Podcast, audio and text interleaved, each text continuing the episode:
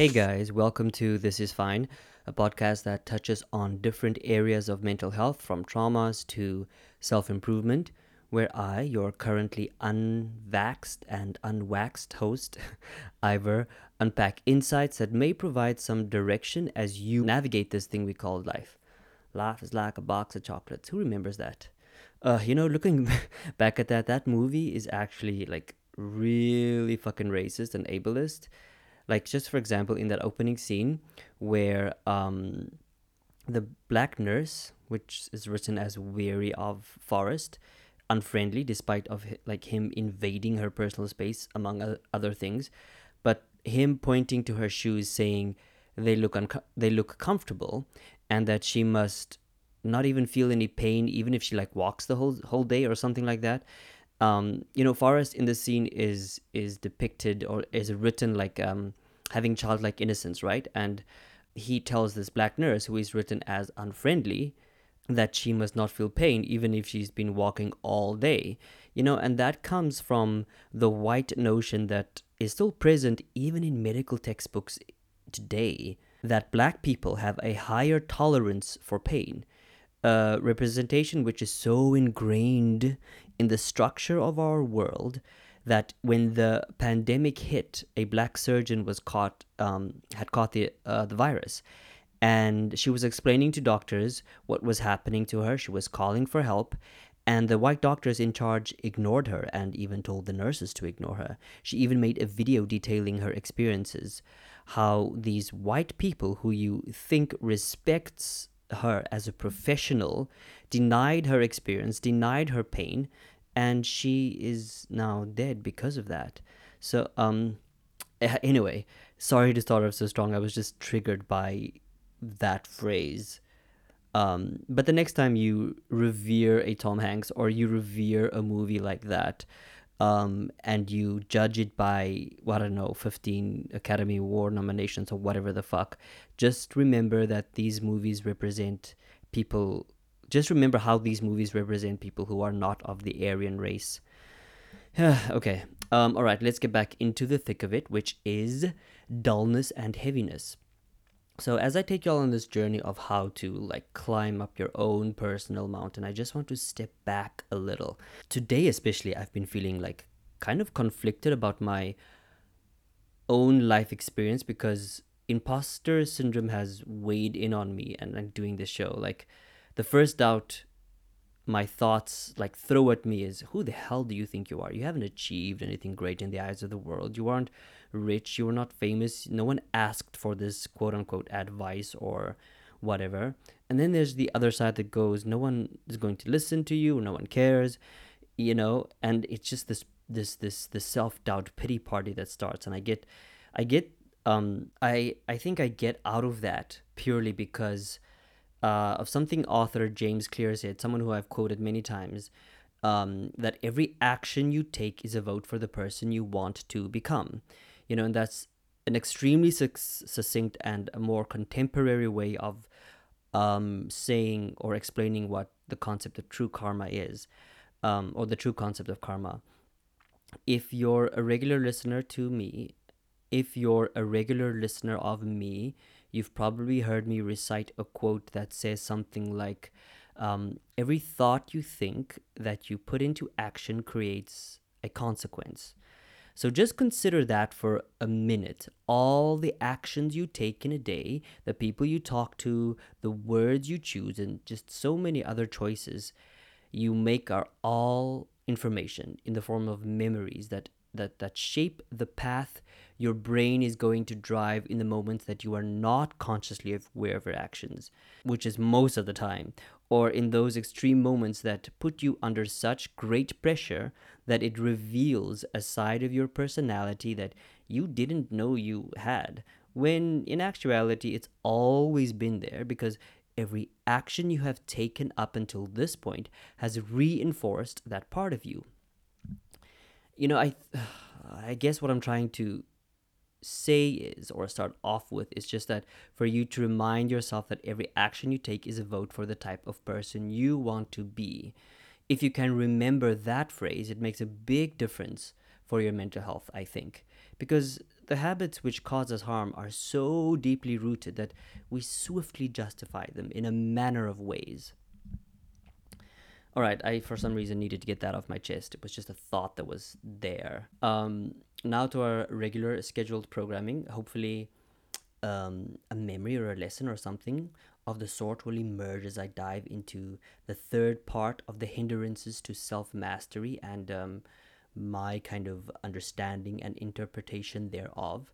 So, the five hindrances of mastery is like a Shaolin monk concept, Shaolin being a Buddhist philosophy being expressed through the discipline of martial arts. Um, in the past episodes, the two previous episodes, I've talked about the first two hindrances, which are sensual desire, and the second one being ill will or, or aversion.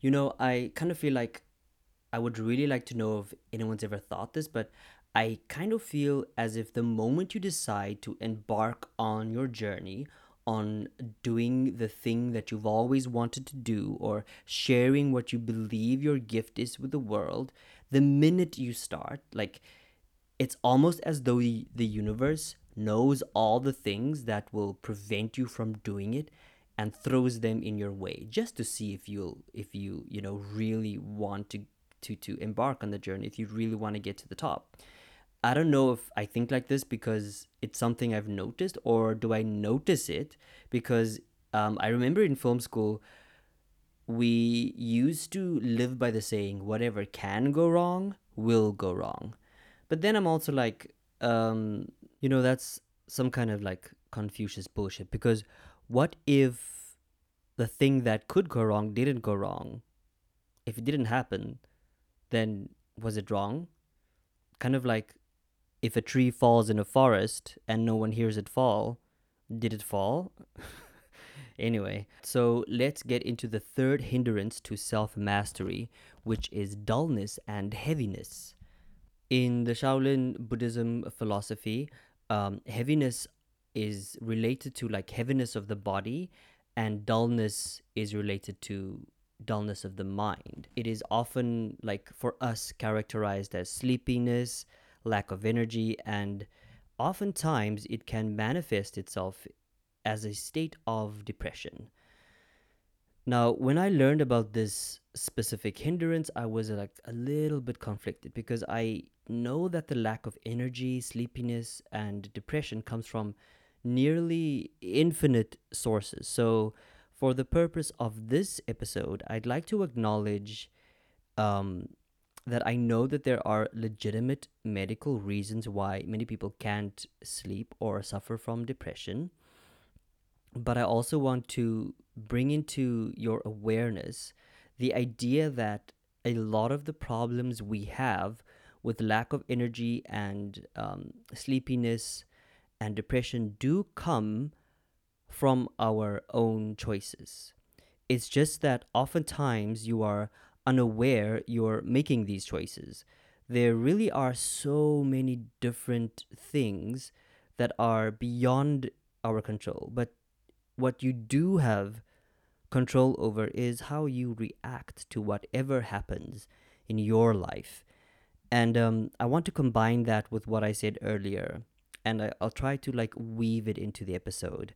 Um, that phrase, James Clear said that every action you take is a vote for the type of person you want to become.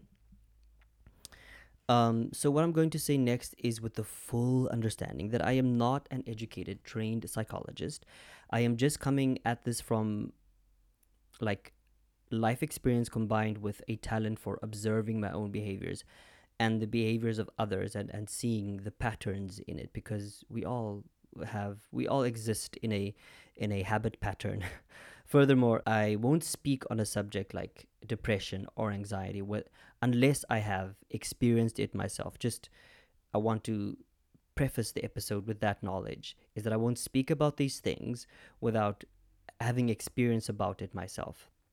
So a a memory that I like to that came up when I thought about depression or when I thought about heaviness and dullness as the third hindrance is that my mom took us to a family psychologist after the divorce many decades ago. And um, you know, she had the foresight to understand that she couldn't help in that specific way, so a professional was needed. And, you know, we'd sometimes go as a family and we'd sometimes go alone. Now, in my solo sessions with the psychologist, I do remember two distinct things. It was the first time I visited him alone. I sat and literally cried my eyes out, bawled my eyes out. I don't even know where, why. I like hindsight is always twenty twenty, so um, I can kind of guess why. But um, the other thing that I remember on my solo visits with him was always like the smell of the big leather couch in his office. That specific couch was, oh, I wish I could explain the brown, because it wasn't that same brown color that, that leather couches are, not that deep brown color, or maybe it was. Um, just the smell was very distinct, and the smell was combined with with always with the time of day, which was in the afternoon, so it was very warm. So it was this warm leather smell, you know. And I was a scrawny little kid, so eh, you know I had to like the couch was big for me. So sitting on it, my my knees barely dangled off the um the couch. Um, yeah, and and for some reason that triggered something else for me. I was so little that my aunt used to call me kabouter, which means gnome. You know, I was so fucking small. You know what? The the words that this is why I say that words mean things because adults just or people just blithely say things to children because for them it's amusing, but never once ask the child if they're okay with that nickname, you know? Like now I'm sitting here decades later, triggered every single time someone mentions anything about shortness. Like, it's funny because I've said this many times in the pod- podcast before. Like, uh, when someone says in my present, I don't date short guys, I just want to shout at them. Like, adults can be so fucking mean.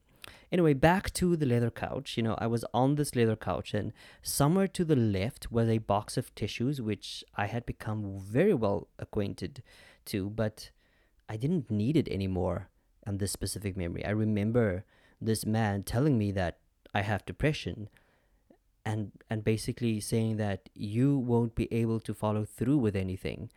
And I remember thinking you have no idea what you're talking about. I know my brain. So let's paint the picture a little. Like he's a grown white man in a country where economic segregation between non between white and non-whites was still very prominent telling a colored bisexual kid because I think by this point he must have figured out my sexuality. Um, anyway, um, not necessarily bisexual, he might have just labeled it as gay. But this bisexual kid who was mentally matured before his own father, he didn't know that, but I knew. Basically telling me, a kid, that you'll amount to nothing. You know, he had absolutely no regard for the words he was he was putting out into the universe and, and out into a child's mind. But lucky for me, I had certain aspects of my mental development that have been accelerated by uh, circumstances that I was born into. Was, I was lucky enough to, lucky and unlucky enough to have been able to experience those things. And in hindsight, I think it was a naive thing for me to think like you have no idea what you're talking about because he is an expert. He does have some measure of understanding of human psychology. But also wasn't it necessary for me to think that way because I've always become really triggered when someone says like my anxiety and my depression. You know, I I see it as you fully identifying that depression or that anxiety as who you are. So then, like, the next thing for me then becomes like, how are you able to overcome it if you cannot or don't want to separate yourself from it? I know this is a very sensitive topic and I, I kind of feel uncomfortable, but I'm going to go ahead anyway. Like, depression is a very sensitive topic, and I think that there is great power in at least changing the language you use to talk about yourself or to yourself. Instead of saying my anxiety, perhaps you could say when I experience anxiety, or like I've said on this on the show many times, um, go do what I do. Try and go to the comedic route and say, listen, When depression wanders into my room, I tell that bitch, okay, sis, you're here. It's fine. Uh, I didn't invite you, but okay, you're here. But if you're gonna stay, if you're gonna stay for a while, then you at least gotta pay rent. You at least gotta, you know, clean up around here. You ain't staying for free. Like, do something. So maybe, just maybe, when you change the way you talk about something, you might be able to see the ways in which you are causing a lot of your own despair. Because at the end of the day, something like anxiety, something like depression is self perpetuating. That's why they're so debilitating. That's why they're so effective, is that it doesn't take a lot of effort for them to be, to manifest in you. So, like, this third hindrance is just like the most difficult one to talk about because it's something that I would like to think I've managed well. I mean, I may go to a therapist and they'll be like, uh, you have a lot of shit. Um, but I think that I've managed to manage it through a lifetime of self reflection. If anyone were to ask me what my superpower is, it would be exactly that. It would be this this this uncanny observation of my own thoughts. I think I I learned about this when I accidentally meditated when I was very young. I was in my bedroom laying on the bed one day imagining a blue sky, a specific Namibian like African blue sky, kind of like baby blue. I don't like to use the word baby blue, but that's the first word that came. Baby blue, azure sky, azure sky with clouds, like bright white clouds. And I wish I could conjure up why that was happening. It was just I was doing it. But I remember distinctly remember that feeling of taking control of my consciousness and kind of like sending it to be like in the sky, to be one with the clouds that I've conjured up. And in that moment, which was both like very brief but also eternal, I realized that I can direct my thoughts. And if you can do that, if you can realize that you can direct your thoughts, you know, if I can do that, so can anyone else simply by the measure that we are all human beings. You have that capacity, but you have to do the consciousness work. The best stepping stone is knowing that you have the capacity to direct your thoughts. So, like, I guess the takeaway here is that start with something simple. I always say that. The first step start with like something simple. But remember, like I said earlier, um, Every action you take is a vote for the type of person you want to become. Be mindful, but also non judgmental about it. Keep some kind of record of your behavior or identify one behavior that you that you may see as debilitating as destructive or something that you may not just know about yourself and if you don't know just ask a Virgo friend like me because they'll be quick to give you the tea, honey. Like, just identify this habit and whenever you engage in it, note the circumstances in which you engage in that habit. Habits are, at the end of the day, a system of actions. It's triggered by one event and then it automatically closes the loop. So, for example, I used to have a habit of buying coffee from a convenience store on my way to work. The bus route I chose was the most convenient and timely manner, and the bus stop has a has a coffee shop and a convenience store very close to it, like 30 seconds walk to both. The minute I see that, or it, I, I recognize it in my peripheral vision from the bus, I have already triggered my thought process, my habit, and I go and buy coffee. But on the bus, before that, I wasn't thinking about coffee. Not at all was I craving coffee. So my entire journey from getting on the subway to transferring on the bus, noticing the coffee shop in my peripheral vision, all these things happen subconsciously. You know, and I think it's a choice, but it's rooted within a habit loop, loop which is just so deep in my subconscious. So, getting out of it is admittedly difficult if you go through willpower and thought alone. But help your willpower, help your thought a little bit by throwing in a curveball, curveball of like a different action. So what I did was I decided to get off a different stop just one stop earlier that had literally nothing around it. And I ended up not buying coffee in the mornings. So like I guess with with depression and anxiety, a mental health tip for me this week would definitely be that identify the habits which are preventing you from climbing your mountain, the habits which are preventing you from experiencing that view, the habits which are uh, preventing you from or like holding you back from clarity. You know, I really I think clarity is a good word to use to um, for use when we talk about the hindrance of dullness and heaviness because dullness relating to the mind and heaviness relating to the body, once you break clarity into either of those things, I think it transfers to the other. So it's kind of like a symbiotic relationship. Relationship. So in the moments when you cannot find clarity of mind, put health clarity into your body and the mind flows. Like a lot of the times when some a writer is experiencing writer's block, which is kind of like a, a, dullness of mind. They can't see things clearly. So, what do they do most of the time is that they go and exercise. They go for a run. They walk outside in nature. They put clarity into their body and it transfers into the mind. So, I do want to like note that we must understand that 25 years of a bad habit is not easily broken through one hour of effort. It took you however long it took you to notice your bad habit and for you to change that. Just realize that changing it through a little bit of effort is not gonna be a thing. It's it's it's a commitment. All right, everyone. I hope you learned something um, or came to some kind of realization or gained a level of clarity on an issue that you may be wrestling with.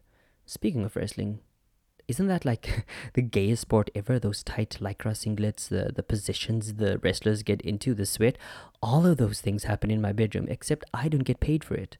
Hmm, maybe I should, like, I don't know, make a career change. Anyway, uh, like I said, I hope you learned something. Um, if you like this episode, please be a darling and leave me a five star review.